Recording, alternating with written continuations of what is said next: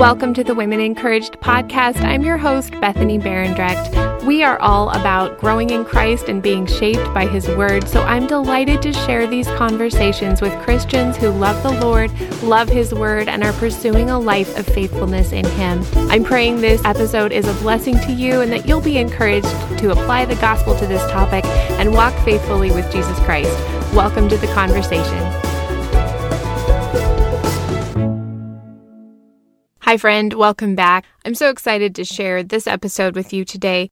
It's a conversation that I hope will help you understand the differences between doubt and unbelief, and also to think through some of the primary issues within progressive Christianity. Alisa Childers is my guest today, and I am just so thankful for her, for her apologetics ministry of writing and podcasting, and for her new book, Another Gospel, which releases this month. I couldn't stop reading her book, and I believe it's a must read for every Christian.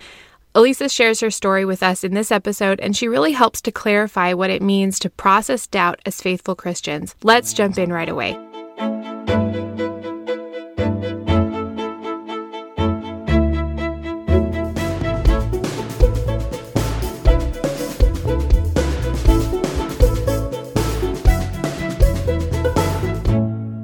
Alisa, I'm so happy to have you here. Thank you for joining me at the Women Encouraged podcast. Oh, Bethany, it's so great to be with you. Thanks for the invitation.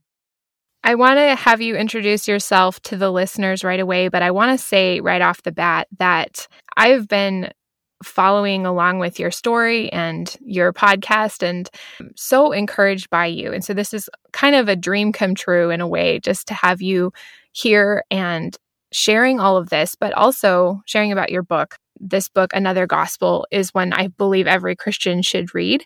It is so important. I'm going to have my kids read it, but it moved me in ways that I didn't anticipate. And I actually found myself feeling so joyful and so comforted by this book, which may not have been your original intent, but um, it was something that um, the, that God really used to encourage me in my walk with Him and to just wow. comfort me that His word is trustworthy.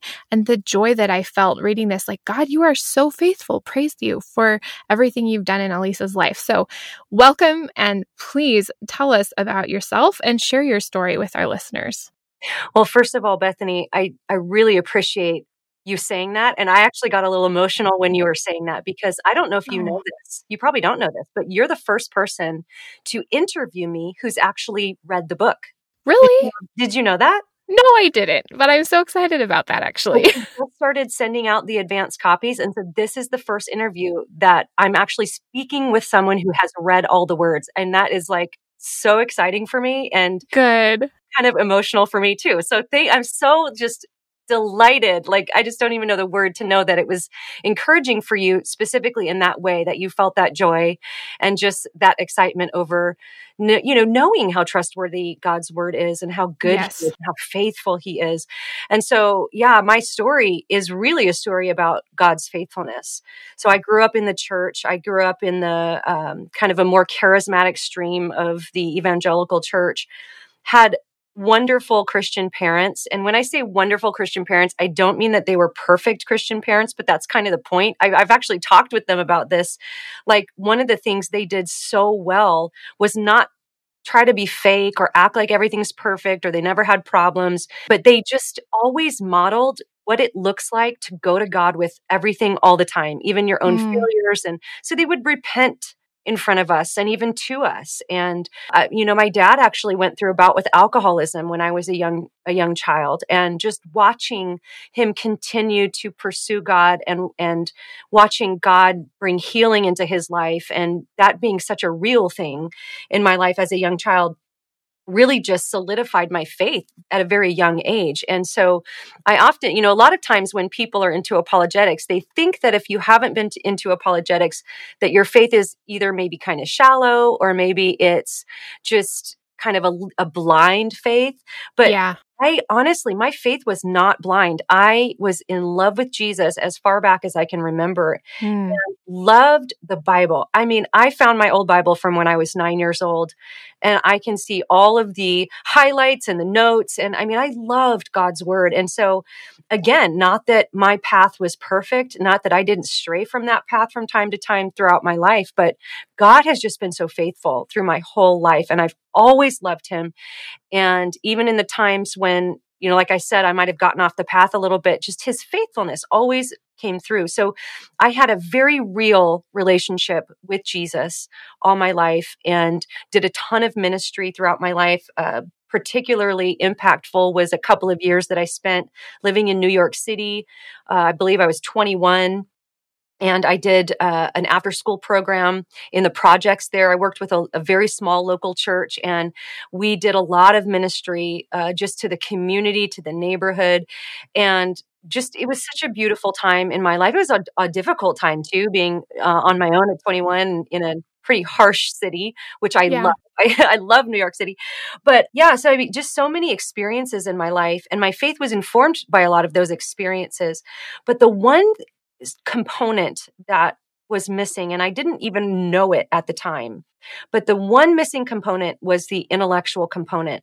Mm. And I don't mean even that to pit heart against head because, you know, your heart can only, I, for, I forget who said this. This is not my quote, but somebody said the heart can only love what the mind knows. So I think that's Jen Wilkin, actually. That's, that's the one, yes. And and so it's I mean that's that's a profound quote because it's really true. There's not a competition between head and heart. Right. But I just didn't have that real solid intellectual base to really inform my faith. And so I found myself uh, about 33 years old, somewhere around there, maybe 34. I was a new mom. You know, by this time I'd gotten married and started to have kids. And I found myself in a local church here in Middle Tennessee. And the pastor invited me to be a part of an inner circle type study and discussion group. And so I was really excited about that because new moms who are listening know what an isolating time of life that can be. Yes. just got, I mean, it's the, the most amazing and horrible time of your entire life. You know? it's true. it's just, it's the best and hardest.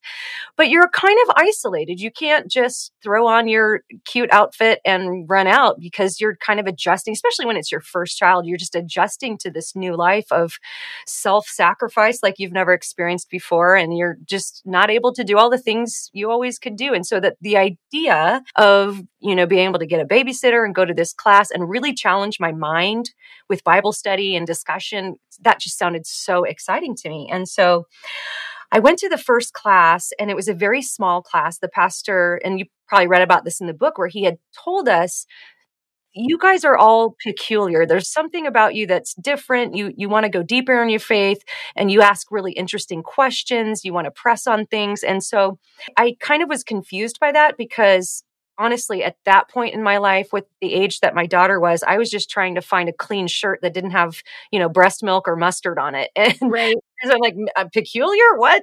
And so I felt kind of out of place. Uh, but there must have been something about me that he thought I was in that category. And so today I look back and I know that that was God's sovereign hand putting me in that class because ultimately it would be the the springboard that would sort of propel me into studying my faith in a really serious intellectual way. But can I ask you real quick when he was saying those kinds of things? Because I know this becomes important later, but when he was saying those kinds of things, did you feel flattered? Or did you feel kind of like you said, you felt kind of like confused, like, I just want to find a clean shirt to come here and stuff. Yeah. But did you ever feel like, did it ever strike you either, either in that moment or later, like he was flattering me to build up to something?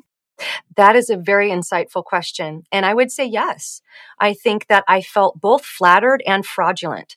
Hmm. So I felt because also, and I didn't put this in the book, but he had told me when I can't remember if this was before the class or during, but I remember sort of expressing to him, all these other people in this class are so smart, and I just, I don't know why I'm here. Mm. And he said to me, and I am only saying this because I do believe it was like flattery. It was just sort of kind of a type of grooming. Yes, grooming is a great word. It's like puffing up your pride so that that he can have control. And I know yeah. that's assuming motive, but that's the best I can do to analyze that. But he said to me in that moment, "You're one of the four smartest people I've ever met." Oh, wow. And yeah, so I definitely felt flattered. I felt like, well, maybe there's something about me that I'm like really smart and I need to pursue this or something. I don't know. Oh. But yeah, I think, I think that is an insightful question because I, I'm sure that there's an element of that going on, that grooming to be able to have the control to sort of change your mind on all these other things. And so when we got into class, he revealed that he was an agnostic and he called himself a hopeful agnostic. And, you know, I I, I didn't have a fully orbed understanding of what that word really meant, but I just remember, and and you'll you'll notice this from the book. I kind of have this constant inner monologue going on that I put in the book in italics, so you know what like my mind was saying versus what I actually said. And so my inner monologue was constantly saying, "Well, just don't be judgmental. You're the one who's judgmental. You just need to be more open minded. You're too, you know, dogmatic." I'd always been told that I was black and white and opinionated and dogmatic throughout my life, and so some of those old voices would come back in my head, and I would almost scold myself. Stop being so judgmental. Be more open-minded. But as the class went on i mean that wasn't the least of it the or the even the worst of it. Everything i'd ever believed about god and jesus but even particularly about the bible was deconstructed was picked apart was explained away and we would read books week after week and then come back to discuss them. It was really rattling to me and, and in my faith because I had always based my faith on the Bible. I'd met. Right. We did a lot of street ministry growing up. And, and of course, in New York, you're going to meet a lot of different people from a lot of different cultural backgrounds and ideological yeah. backgrounds. So I it's not that I was sheltered. I was not sheltered. My mom had us out working the soup lines at the Fred Jordan Mission as a young kid. So I, I did not grow up in a bubble. But mm. I was so it was so easy for me to dismiss any sort of objection someone would bring against what I believed because I just assumed they they just didn't believe the Bible. Once the Holy Spirit works on them and they believe the Bible, then they'll see that XYZ is true and whatever they were saying is false. And so it never shook my faith. It never rattled me. But when this pastor was successful in undermining my belief that A, the Bible that I had in my lap was actually what they wrote in the first place, and B, hmm. that it told the truth and that it was God's word, that God had inspired it. When he was able to knock the foundation out from under those things, that's when I went into a pretty serious faith crisis because that had been my objective standard for truth for my whole life. And so it sent me into a really dark time of doubt and uh, and even what I believe is a deconstruction process. And then through finding apologetics, God used apologetics to help rebuild my faith. But yeah, essentially the book is that story. It's the story of the deconstruction and the reconstruction. That is such a fascinating story. And I, I know we'll get to more of it in a minute. But one thing that really struck me as I read your book, and I've I've heard you talk in interviews and watched you discuss basically the the authority and the the trustworthiness of scripture with Lisa Gungor. And mm-hmm. it's just been amazing to me to really pick up from your story and your testimony of all of this that you weren't eager to deconstruct. This wasn't something you were like looking for an mm-hmm. opportunity mm-hmm. to do in any way. You were really clinging to what you knew and trying to test it we're talking today, and one of the topics that we're, we're kind of tying this into in our heart series is the issue of doubt. And I'm I'm wondering if you could talk about doubt a little bit and explain the way that doubt is different from unbelief and maybe share kind of how your story ties in with a bit of that. Growing up in church, I I don't think I was ever explicitly taught this, but I definitely caught it that doubt is a really dangerous thing. That if you're doubting what you believe, then it's an indication that you have a weak faith or that you're not a strong Christian. And again, yeah. nobody, nobody said those words to me, but that was the impression I was under that maybe even doubt you know to to question what i believe or to doubt what i believe would even be maybe some kind of even a sin and so i when i found myself in the process of doubt like you said unwanted doubt i found the gospel beautiful if i would have instructed and and gotten to the point where I thought Christianity was not true, I would be despondent because I truly saw the beauty of the gospel. Well, again, growing up, I watched the power of the gospel change lives in a very real way, uh, in a consistent way throughout my life. And so when I experienced doubt, um, it was shocking to me because I never dreamed in a million years that I would ever doubt my faith. I thought you could have proposed a hundred different things that I might think or do. Doubt would not have been one that I would have thought would ever have happened to me. And so there was a bit of a misconception about doubt that I had to work through because as I began to study the Bible and I began to realize actually doubt can't exist unless you actually have faith because mm. If you don't have faith and you're not doubting something you actually just disbelieve and if you mm-hmm. read through Romans 1 and you it begins with talking about how every and this is my paraphrase but every person essentially has knowledge of God in their hearts. Like it's written on our hearts to believe in God. Everybody is without excuse, Paul says, in that sense. And so when somebody actually says, no, I'm going to reject what I know to be true and I'm going to disbelieve, that would be a sin. But to question what you believe, to ask for evidence for what you believe, to say, I need to investigate this further and make sure that I think this is actually true. That's actually something that the Bible not only speaks favorably of, but actually commands us to do. And so, one example of where the Bible would speak favorably of it would be in the case of John the Baptist. And if you think about who the John, John the Baptist is, this is the first prophet essentially in the New Testament after about 400 years of silence. So we have the Old Testament, the last prophet speaks in the Old Testament, and then Israel has 400 years of silence. And then here you've got this ragamuffin emerging from the desert saying, Behold the Lamb of God who takes away the sin of the world. I mean, this guy had an encounter with God that probably none of us could could rival. This right. is a guy who literally baptized the Son of God, heard the audible voice of God, and saw with his eyes the Holy Spirit descend like a dove. So, with all of his senses, he had evidence of the existence of God and really the truthfulness of Christ and of Jesus. And yet, when he challenged Herod on his marriage and Herod put him in prison, John began to doubt. And we know this because he sent his disciples to ask Jesus from prison to ask Jesus, Are you the one, or should we look for another? Now remember, he has seen, touched, and heard audible, physical Jesus and God and the Holy Spirit. And he's doubting, yeah. Are you the one? Maybe I got this wrong. And it's it's the response of Jesus that's so striking here. John, Jesus doesn't say, "John, you shouldn't doubt," or "Just have faith," or you know, you know your scriptures. Just just why are you doing this? No, mm. Jesus said, go back and tell John what you've seen. The blind see, the lame walk.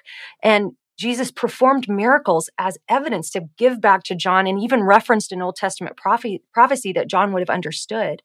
And so Jesus responded to John's doubt by offering him evidence. It was the same with Thomas. When Thomas you know, honestly, I, I, think Thomas gets a bad rap. He's not so much of a doubter, but he's more like a skeptic, which any one of us would be. If somebody came back and said, Hey, this guy that you've just spent three years with, that you watched to die, uh, yeah, he's back to life. If any one of us were Thomas, we'd be like, Yeah, I need to see that before I mm-hmm. that. But Jesus, again, didn't scold him. He offered the evidence. Here, put your fingers in the holes in my hands and touch with your with your hands. Uh, and then it wasn't until he offered the evidence that he said, Stop doubting and believe.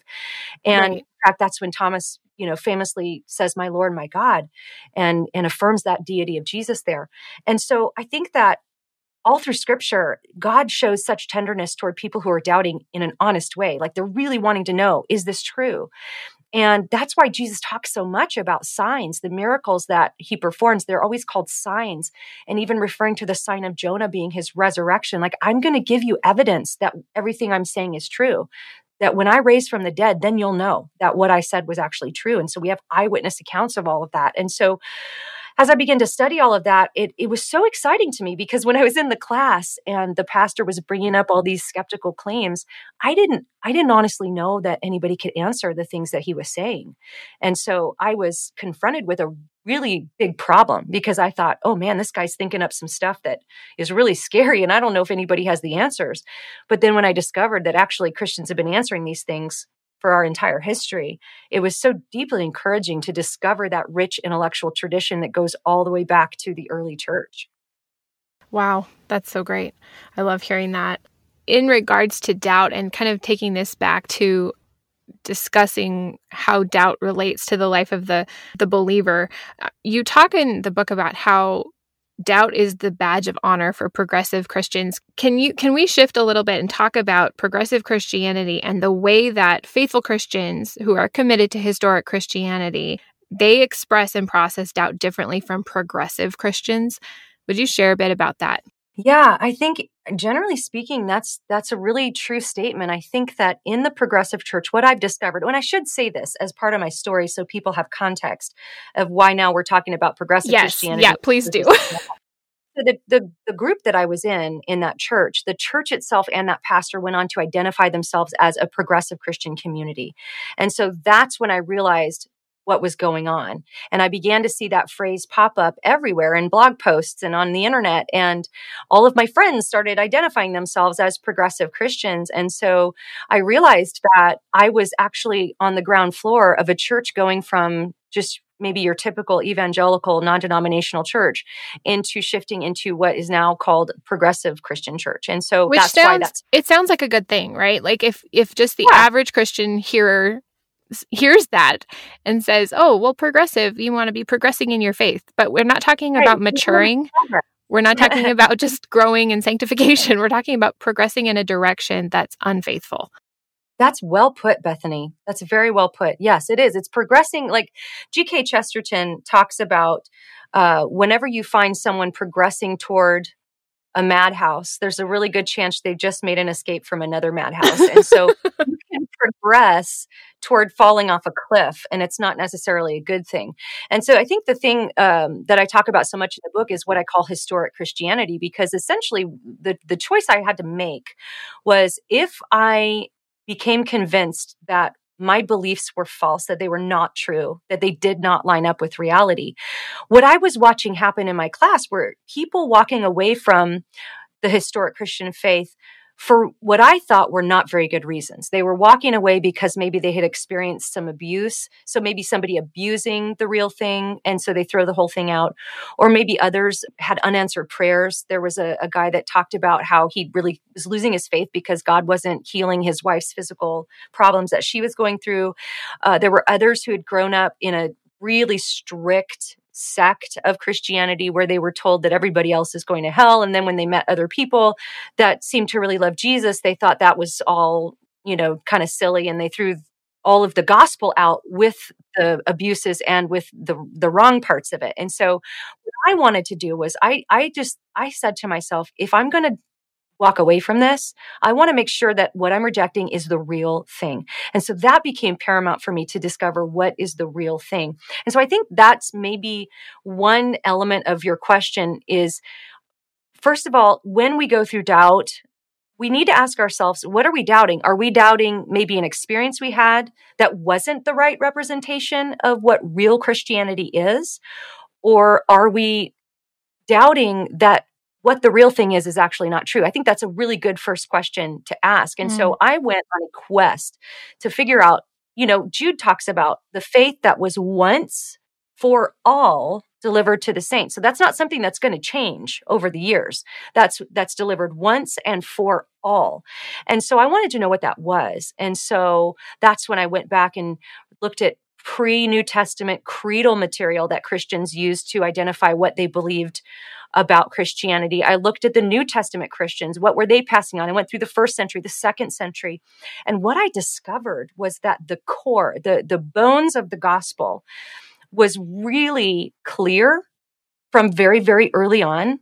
And then, of course, you have heresies pop up here and there, and all throughout church history, the you know the different groups will go off the rails and all that. But if we go back to what Jesus passed down, what the apostles passed down, you know that's what we need to decide. Okay, I'm going to accept that or reject that because that's what identifies Christianity. That's what defines it. That's what's made it unique in the world for two thousand years. And so, what we see in the progressive church is often this doubt culture. So, doubt and deconstruction become a bit of a rite of passage. And so, if you're doubting, you're considered very smart. If you're agnostic, if you're not sure how to answer questions, you're considered very intelligent and spiritually mature. Uh, but if you investigate something and you land on a position where you're fairly, you know, you don't even have to say you're certain, but fairly confident that, you know, X, Y, or Z is true, well, you just haven't really done the work yet. You know, you're you're not as far along in your faith. And one day, I've even, you know, I, I a perfect example of this is when I wrote an article for the Gospel Coalition and a progressive scholar, Pete Enns, did a whole podcast on my article, yes. just basically trying to ref- refute it. And he implied in the beginning that I just haven't gone deep enough. I, I forget his exact words. I don't want to misrepresent what he said, but he basically implied that I'm in for another faith crisis. Right. Because I didn't go deep enough. I didn't, you know, and and I think that that is a really big uh, belief in that church that if you're not in a process of walking away, then you're not really spiritually mature.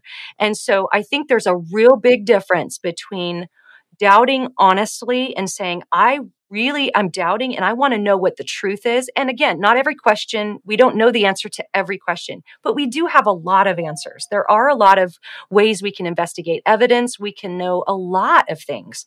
But there's almost this implication that if you land on an answer, then that's just not what they're that's not what they're looking for it's not what it's about so it's it's really what i would call a culture of doubt yeah and in so many in so many progressive circles and frankly in a lot of evangelical churches even we've become so uncomfortable with god's word and with speaking about it as though it is absolute truth um, that mm. the only thing we can be certain of is uncertainty it's like that's like you can only know that you're uncertain about something yeah well, that's really interesting because even in the in the class I was in, I remember that I think I wrote about this in the book. The children's pastor at one point he had asked a question to the class, and she she she got really emotional, and mm-hmm. she said, "I don't know." And he praised her to the whole class. He said, Now, this is spiritual maturity. This is what I want to see. And I just thought that was such a bait and switch. It was, it's manipulative to tell people that because essentially what he's wanting to do is put in his answers and and make come to his conclusions but anybody that thought critically enough to challenge what he was saying uh, was viewed as not as far down the road not as spiritually mature yeah and i don't remember who said it but whoever it was who said it said that apologetics is not so much for the unbeliever as it is for the believer. And I struggled with understanding how that could be true. But as I read your book and as I've, I've heard you speak, um, I really do see how this does work out for in your story, it's like the Lord used apologetics to strengthen your faith. Can mm. you share kind of how that ties into your story of reconstruction? Maybe tell us first, though, what does it mean to deconstruct. This is becoming more common in evangelicalism to hear this phrase. What does it mean to deconstruct your faith? Maybe we should step back there before we talk about your reconstruction. Well, deconstruction is uh, a bit of a rite of passage in the progressive church and essentially what it means uh, there you know there's a more academic philosophical version of deconstruction that uh, comes from a, a philosopher named, I, I, believe his name name's Derrida or something, mm. D E R R I D A. Yeah. But I think generally when progressive Christians are talking about deconstruction, what they're basically saying is that they start to doubt all the things they believe in, and they go on this process of essentially picking apart every belief. And in most cases, they're they're tossing those beliefs aside. So let's say somebody grew up. Uh, I'll just pick one out of the air. Like they grew up a Calvinist, okay? Mm-hmm. And so they start to rethink predestination and free will. And so they go on a, a, journey they and then they basically come to the conclusion, I think the Calvinist idea of that is wrong. Now, I'm not saying that's good or bad. I mean, I we all need to investigate our own positions on secondary issues like that. But I'm just starting with a secondary issue to show you how it can keep going. So maybe they then they start to to think because because progressive Christians in general have a very bad taste in their mouth about Calvinists. Okay, there's sort of they will assume say I'm not a Calvinist, but they assume that if you hold to orthodox doctrine you know, you must just be one of those Calvinists. There's just this real hatred with Calvinists. I don't know. I, I need to investigate that more and get to the bottom of that because I love Calvinists. I, I love learning from them. There's a lot of wonderful Calvinists in my life. But let's just say they they reject that. Then they go, okay, well, if they got that wrong, then let's go to maybe what I was always taught about God's sovereignty. Mm-hmm. Like, is or his omniscience? Does he really know everything that's going to happen? And then they might investigate that, tear it apart, deconstruct a little bit, and then maybe affirm some kind of an open theism where that would say God uh, knows the general gist of history, but he doesn't know what, you know, the consequence of your next decision. And he's sort of learning along with you. So they might adopt something like that and then take it a little further. And I mean, it can go all the way down to they go all the way into atheism and then maybe come back to some kind of wider spirituality. Uh, some will deconstruct all the way up to the door of the deity of Jesus. They'll still affirm the deity of Jesus, but maybe he wasn't really resurrected. Right. And so there's this sort of mishmash of secondary and primary issues that are not parsed out in that way. So, like for me, I wasn't even worried about what I thought about free will and predestination and baptism and tongues and women in ministry. I wasn't even thinking about it because I wanted to know like did the resurrection happen? Is Jesus God? And you know, the like I'm talking about core tenets of the gospel because I can work the other stuff out later if yeah. this core is but there seems to be this conflation of core issues with secondary issues. And so they'll just deconstruct as if it's all a level playing field. It's all sort of on the same level. And so basically deconstruction is just it, it's a process of disbelieving. It's getting toward disbelief. And again, not all people go all the way into unbelief, but very often they do. Some stay there and some reconstruct back to, um, uh, like I said, a wider spirituality. There are a few who will reconstruct back to an Orthodox faith. And I've been interviewing some of those people on my podcast, and their stories are quite fascinating. But generally speaking, that's not the case. You don't find a lot of people reconstructing back to Orthodoxy. Hmm. So for your story, can you talk about share with us how how the Lord worked through apologetics to reconstruct your faith? Yeah, well the book opens with my darkest time of doubt. It's when I was sitting in the rocking chair rocking my daughter and it just felt like all hope was sucked out of the universe. I just felt like everything I had ever believed was a lie. I couldn't feel God's presence. I I just felt like I was talking to a wall.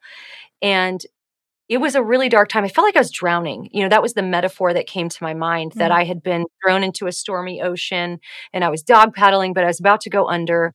And I just remember crying out to God and saying, please, please, please send me a lifeboat. Like, if you are there, if you can hear me, even if I never feel your presence again, I need to know with my mind what is true. Please send me a lifeboat. Send me someone I can talk to that can answer some of these questions. Because Bethany, at the time, I didn't know any Christians who could answer the intellectual questions that I had. They, I didn't know any Christians who could answer this pastor and the, and the claims that he was bringing up.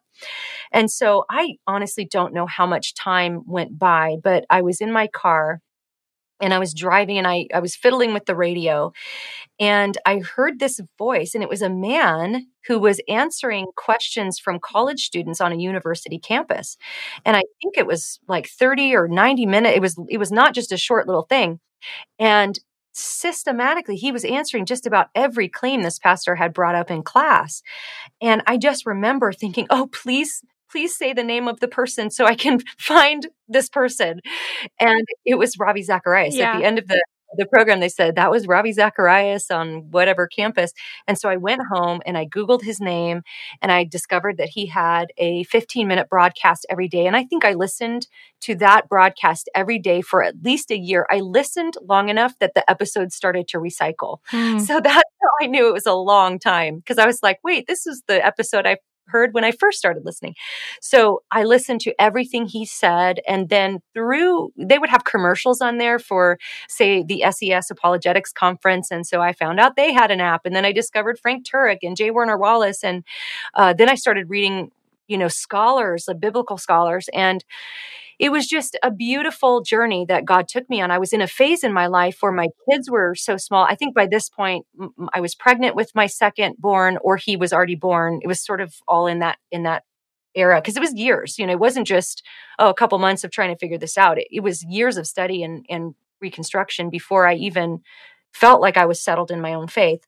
But I was so hungry. I just remember I didn't care what the lecture was about. I would listen to anything. Because my kids were small, I couldn't really sit down and read, but I could listen. I could listen while I was making lunch or while I was doing laundry or the dishes. Yeah. And I just listened. I mean, it did not matter. If it was a lecture on genetic entropy, I was all in. I just did not even care. I just wanted to hear somebody who had a different perspective than what I had been inundated with for months and months. And so I just listened to apologists and audiobooks and lectures and podcasts and the Lord began to rebuild my faith. And I just remember being so struck by the depth of the answers, the breadth of the answers. So, where the the progressive pastor was really good at tearing things down by asking a bunch of questions. I discovered very quickly those questions were easily answered. And I was just struck by how little he actually knew when you hmm. really studied the broad topic of it. And that's what really showed me that I, he, he didn't really know what I thought he knew because I was so struck by, well, this isn't just somebody sort of kind of thinking, well, no, you can believe, and here's why. It was literally like so deep, like a glacier of information that just dwarfed the claims that were made in that class. And so I just was so hungry and I listened and listened. And then when my kids got a little older, I could sit down and read more, began taking classes at Southern Evangelical Seminary. And God just led me on the most beautiful path to to and it's funny because Bethany people ask me how how do you remember things so well? Because they they think I have some kind of really good memory or something like yeah. that. I assure you I don't. But this stuff was just so life and death for me. Yeah. That the things that I keep in my brain are the answers to the deepest questions that I had. That's why I can recall them. But, you know, I, I don't remember everything, but it's because it was so life and death for me. Yeah. That, that's why it's right there still. That's amazing because that is isn't that true about the things that we just hold dear, the things that we feel like if I lost this, I would lose everything. Those mm-hmm. are the mm-hmm. things that stick with us. Right. It's so true. And you can recall them yeah. in your mind. If I, I can't remember what I had for lunch three days ago, but you know, it, it it's true. It just it stays in there. Yeah.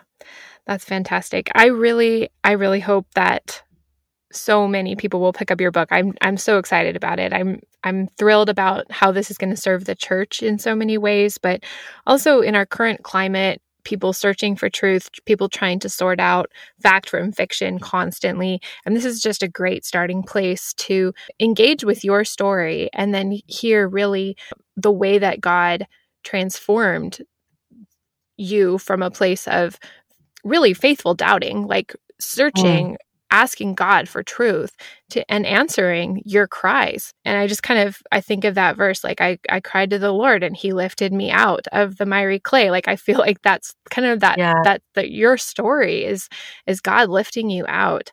If if a listener is hearing this and they're thinking, you know, I'm I'm struggling with doubt or maybe they have a person in their life that they know is really deeply doubting. What kind of encouragement would you offer them?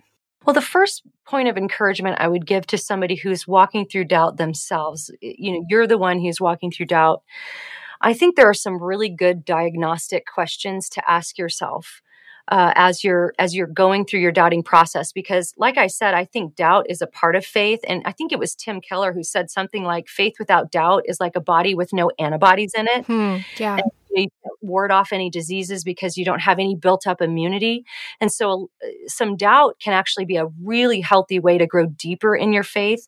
But i think some diagnostic questions are, are really important. Ask really seek to understand why you're doubting. Is your there are different types of doubt. And uh, brett Kunkle over at maven has some good talks on this but you can you can be doubting from a intellectual place like i i think to the best of my analysis my doubt was purely intellectual but there are other kinds of doubt you can be doubting because uh, be, like I, some of those reasons I mentioned before, maybe you've had a really bad experience with the church. And if that's you, I would encourage you to be honest about that, to sort of own that, acknowledge it, and for a moment, maybe think about what you're actually walking away from. Because if you're walking away from an abusive church, that's a good thing. I would encourage you to not be in a church that's going to be uh, abusing their power or have an unhealthy leadership structure. And those are all really legitimate things, but I would just encourage you to not throw the baby out with the bathwater and to realize that it's people that abuse people, not doctrine. And yeah. so it's when people abuse the doctrines and use them in a manipulative way uh, even sometimes in a cultish way. I would just encourage you don't throw the whole thing out, but definitely acknowledge the parts that were wrong because there's it doesn't do anybody good for us to stick our heads in the sand and just act like we have this perfect history. Of course, we don't. But other questions you could ask yourself is Do I have a moral issue going on? Is there something in my life that is designated as sinful according to the Bible that I really love and I don't want to let go of? Mm. And so my doubt is sort of informed from maybe really wanting this to not be true because I really love my sin. And I think that's a diagnostic question to ask yourself. Other questions could be Am I doubting because I never really knew God? I, you know, maybe ask yourself, what did I think Christianity was in the first place? Did I have a moment in my life where I became aware of my sinfulness before God and cried out to Jesus to save me? Because there's a really good chance if you have never experienced that moment of putting your trust in the saving work of Jesus on the cross, that you might be de- deconstructing from something you were really never a part of in the first place. So there's all kinds of diagnostic questions. And, and if that's you, maybe ask the Holy Spirit to reveal that to you with honesty. God, show me my sinfulness. Break my heart before you. And, and I believe that God loves to answer questions like that. So, diagnostic questions. Now, regarding the question, if you have someone in your life going through doubt, my biggest piece of advice would be to stay calm. Uh, try as best you can to not react in fear. Because I know that when I was going through my doubt, anybody in my life that would respond with fear drove me away. I didn't want to talk to them. But like there was one person in my life in particular that was so calm and not rattled at all. And this is a person who had virtually searched. Now, this person wasn't really up on apologetics, but they had searched through tons of other worldviews uh, in in their search for God, and finally heard the simplicity of the gospel, and had that moment where they realized, "Oh my gosh, this is so simple. I'm a sinner. I need to be saved." And the gospel was just so beautiful. So every every objection I'd bring up and ask about this person wasn't rattled at all. Yeah. They would just say, "Well, why do you find that particular thing so rattling?" Or maybe let's let's investigate. Maybe we can find a book to read. And that invited me into more conversation. And I would say that that would be the best way to go about things in conversation with someone else, but maybe you know, challenge them to ask those diagnostic questions as well. Yeah. Those are great pointers because I think they're not just things that we can ask ourselves, but we can ask others in conversation and then they provide kind of a, a, jumping off point like you were talking about how your friend had really ministered to you and and walking yeah. with you patiently like those are good places to start from and then and then work from there those are that's really helpful yeah. to hear that thank you like it's not going to be a super quick thing yeah you know i think that's the as christians we just well here's your apologetic argument what's wrong like right you know, I think it's just going to be fixed in a conversation. But like I said, there's often a lot of stuff going on underneath the questions. And so it's going to be an investment of a lot of time and relationship. And it could be months, it could be years. I mean, I the, listen. The Holy Spirit could move on someone's heart in just a moment and right. and do that quickly. Of course, He can do that. But very often it's a process and so just get ready for the long haul if you have somebody going through doubts that you know it's it's not going to be just oh let me send you this article and it'll fix everything it's just probably not going to work like that yeah. And I think it, that really does highlight how it is the work of the Holy Spirit. And yes, he does use means, and we get to be that means mm-hmm. often through patiently walking through, um, encouraging someone who's struggling like this. But I think that's, it's so important to remember like, we want to fix things right away, you know, that quick fix, slap a, yeah. slap a gospel band aid or a Bible verse or apologetics band aid on it and to hope that the gushing wound will stop. But yeah. when you realize like the Holy Spirit is the one that has to go to work, and my husband often says, like, he says he's been in some deeper relationships with guys who are maybe not even interested in being Christians, but they're asking questions. And he said, mm-hmm. you know, Bethany, my job is not to light the fire. He said, That's the Holy Spirit's job. My job is to stack the kindling. And then I wait and pray for the, the fire to fall. so, I mean, I'm not, we're not Pentecostals, but I guess if you can think about that and just maybe that's yeah. not right to say I'm not Pentecostal. That's not quite the right way to, to word that. But no, I, I, I fully understand what you're saying. I, I think that that's, that's a very great perspective to have. It's, it's really true. Well, I think also it, it's so good to have resources on hand that help us to either encourage one another or something to continue to strengthen our faith. You mentioned Ravi Zacharias. Are there any other resources that really have helped you that you would want to share with the listeners? Yeah, I would say the jumping off resource for me, the the one that really when I got this book, I was like, okay, this is what I needed. And that's a book called I Don't Have Enough Faith to Be an Atheist by Frank Turek and Norm Geisler. Right. And essentially what it is, is it builds the case for the truthfulness of Christianity from the ground up. It starts with, does truth exist?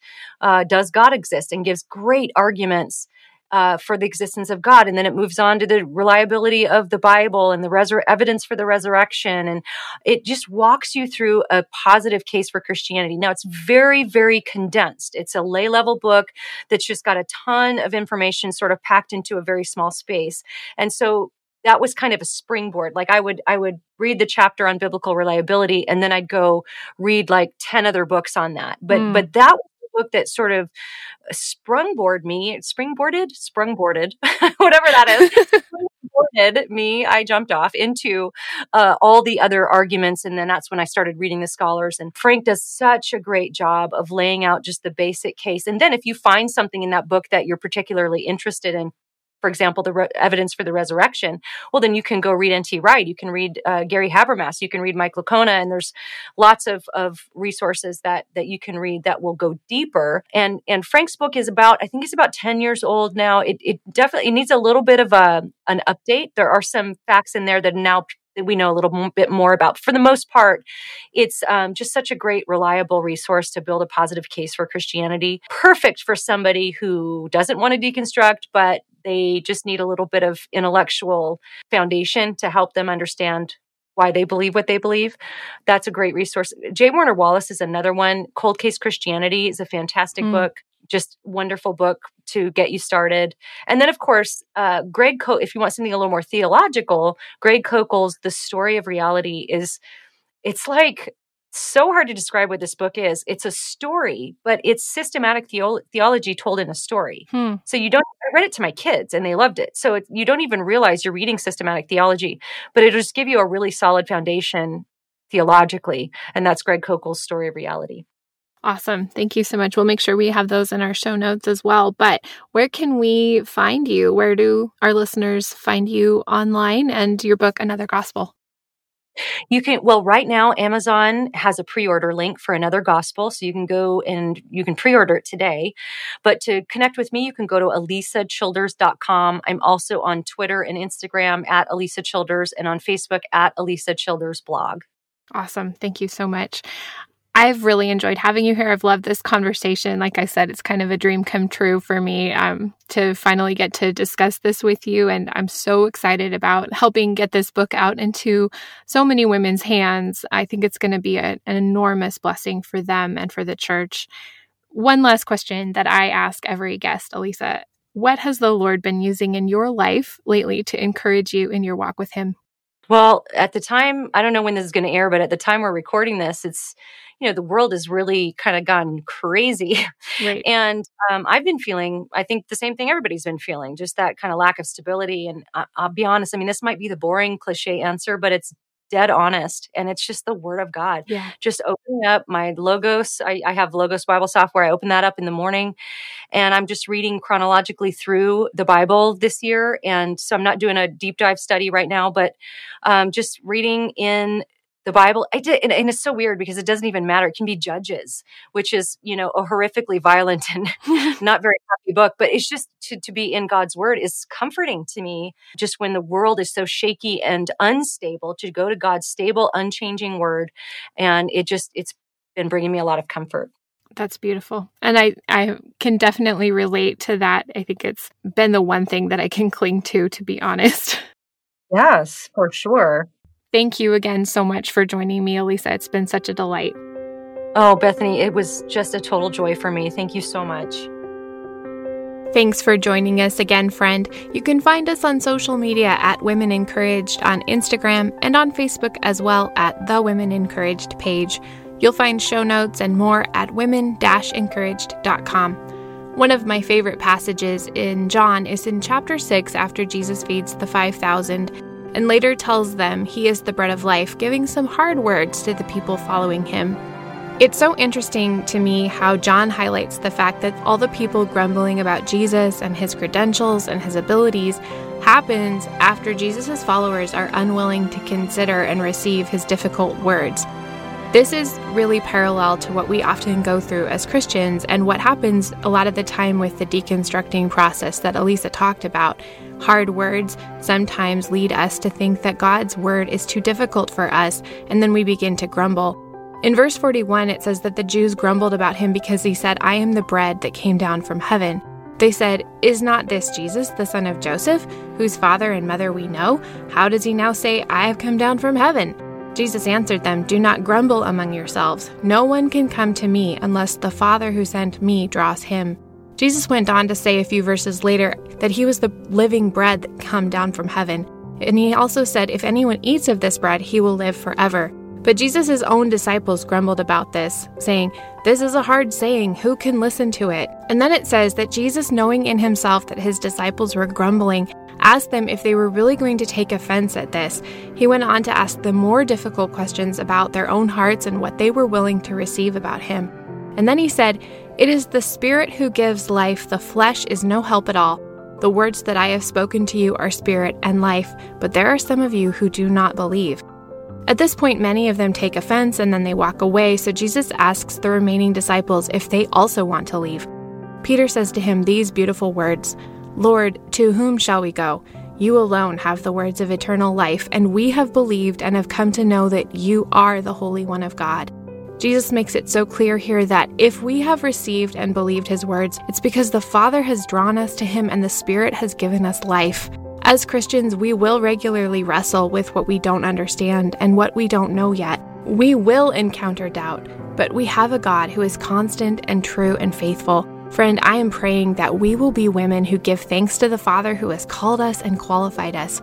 I am praying we'll continually come back to the one who alone has the words of eternal life. Friend, there is no other Savior. There is no other gospel.